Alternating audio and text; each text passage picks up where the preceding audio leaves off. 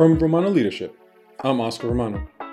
This is Learn, Reflect, Lead Leadership and DIA development for mission driven individuals and organizations.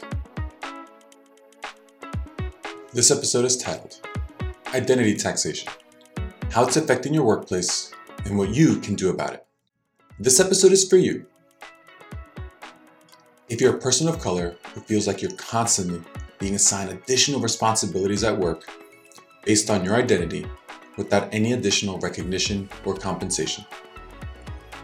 If you're a leader or manager who wants to make sure you're not perpetuating identity taxation in your workplace and you want to learn a little more on how to address it. Or if you're someone who's interested in learning more about identity taxation and its negative impact on minority group members in the workplace and how it can be addressed and prevented. Today, we're going to talk about identity taxation and what it may be costing you or your staff. Could you translate this document for me, please? Are you available to translate an after school meeting? From the moment I stepped foot inside a school, it became customary for me to get these requests. Then, when I became an administrator, not only would I get these requests, but I'd make them as well. I thought it was a part of the job. I didn't realize I had experienced a form of identity taxation. Even worse, when I became a leader, I didn't know I was perpetuating identity taxation with my staff. Identity taxation can negatively impact members of minority groups at work.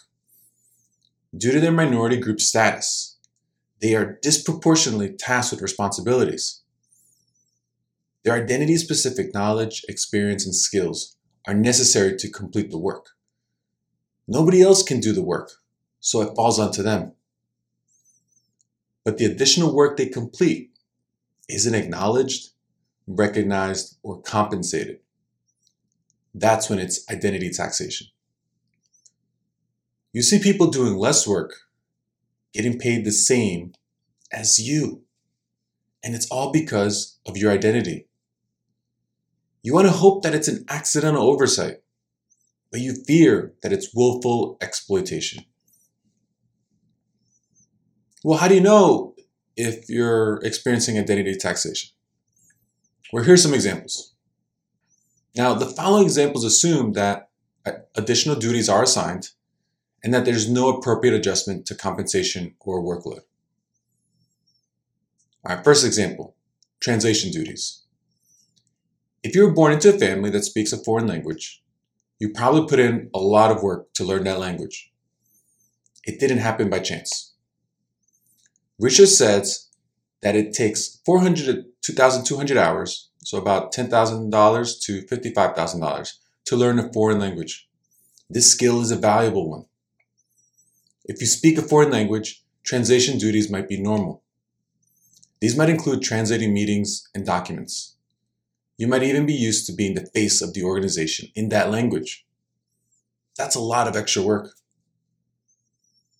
Another example is being the go to person for students of color. When other staff members can't handle certain students, they might go to the staff of color for help. This isn't random. Many staff of color work hard to develop strong relationships with students of color. They see themselves in their students and they want to help them succeed. So they're connecting with them on this deeper level. But this also means that they become the go to person for staff who are struggling with students of color. Staff of color then have to do more work during and after school to support these students. Another example is as a diversity representative. If you're one of a few black staff members, you might assume you're in charge of planning for Black History Month. It doesn't matter that you don't like planning events, or even if you're not that good at it. It's too important to ignore, so you take on the work.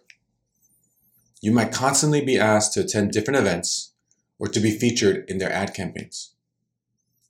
You want to believe that you're more than just their token minority for these moments. And, and now, something else that, that's important to consider with identity taxation is a double tax.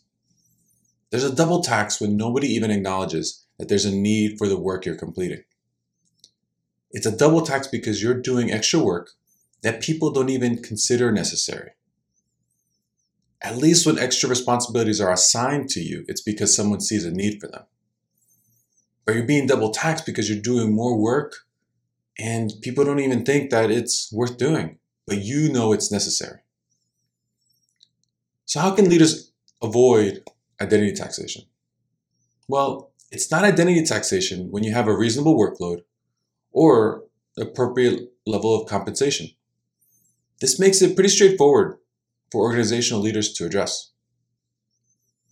Number one, talk to the staff member before assigning them extra duties.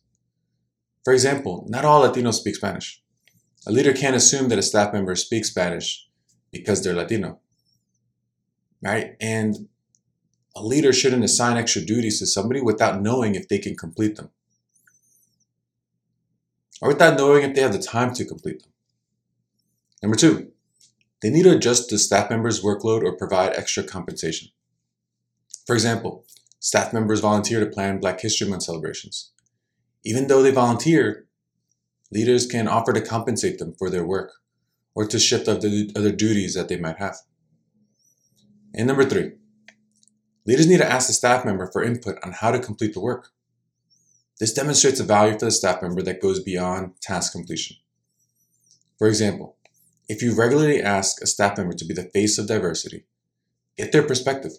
Talk to them about where you can make improvements. Seek their, seek their input and demonstrate that you have value for them beyond just being that, that face or that representative. All right, now it's time to commit. Have you ever experienced identity taxation or witnessed it happening to somebody else? How did it make you feel? and what actions did you take in response? As a leader or manager, how can you ensure that you're not perpetuating identity taxation in your workplace? And what steps can you take to ensure that all employees are treated fairly and equitably, regardless of their background or identity? Let me know how it goes. Thanks. That's it for this episode of Learn, Reflect, Lead. Thank you for watching on YouTube or listening via podcast. If you're interested in more, you can find me at romanoleadership.com or connect with me on LinkedIn at Romano Leadership. If you like this episode, please share it with your friends, subscribe, and leave a review. I'm Oscar Romano. Until next time.